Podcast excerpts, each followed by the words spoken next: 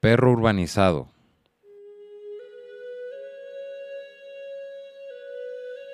Este poema es el primero en el libro de Quemando mis razones, que es el motivo de este podcast donde estaré hablando un poco de los poemas en este libro y estaremos yendo uno por uno explicando un poco de la historia que hubo al momento del escrito.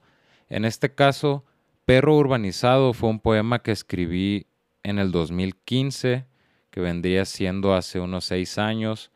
Para dar un poco del contexto en este poema, por ejemplo, fue una época en la que estuve aprendiendo o estuve como interesado en las tribus nativoamericanas, estuve un poco viendo también de las tribus en México y como que estaba empezando lo que es la meditación y lo que son las canciones esas largas que ponen en YouTube, que es como meditación con flauta, por ejemplo, ¿no?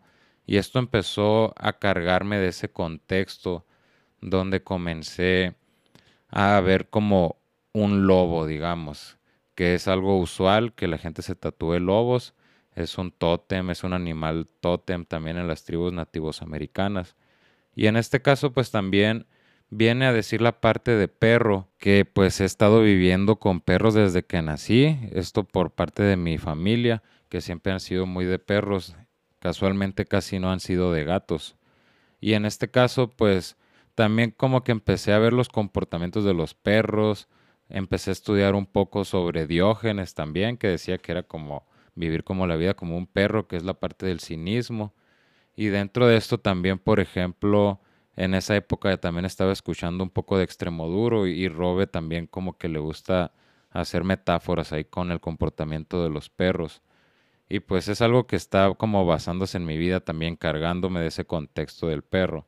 Y en este caso, la parte del urbanizado es por esa transición que tiene un lobo, digamos, ese, esa naturaleza, esa forma de ser en la naturaleza, si quieren un poco de misticismo también, la noche, la luna, y en este caso un perro cae a la parte de urbanizado.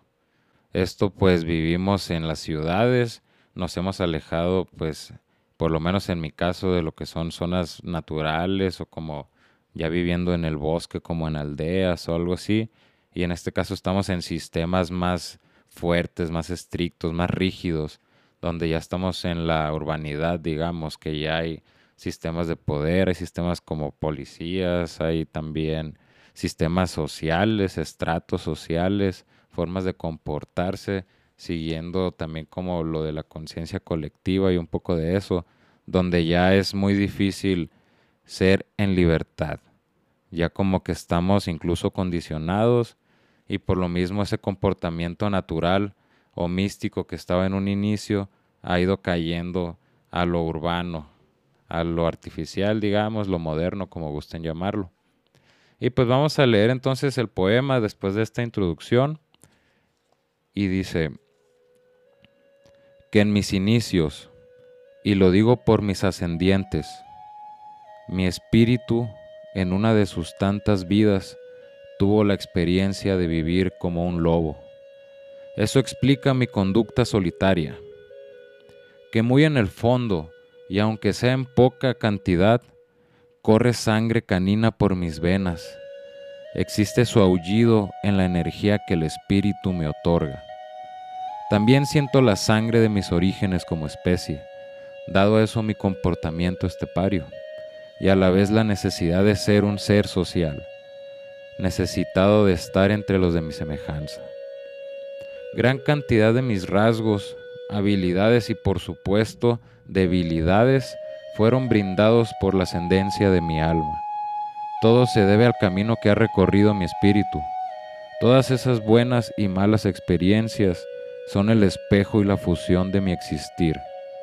Sin embargo, las influencias externas de mi ambiente también modifican mi manera de vivir, llegando al punto de tan solo sobrevivir.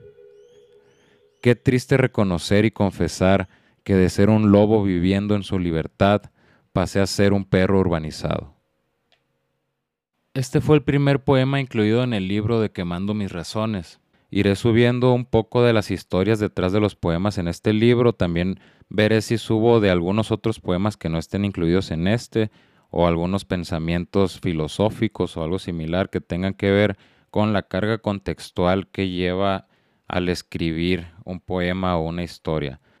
Les agradezco por su tiempo, nos vemos en el siguiente episodio y les recuerdo que pueden seguirme en las redes sociales como Gemecross, Gemecross Montoya y el próximo episodio estaremos con el poema Empezaré a idearte.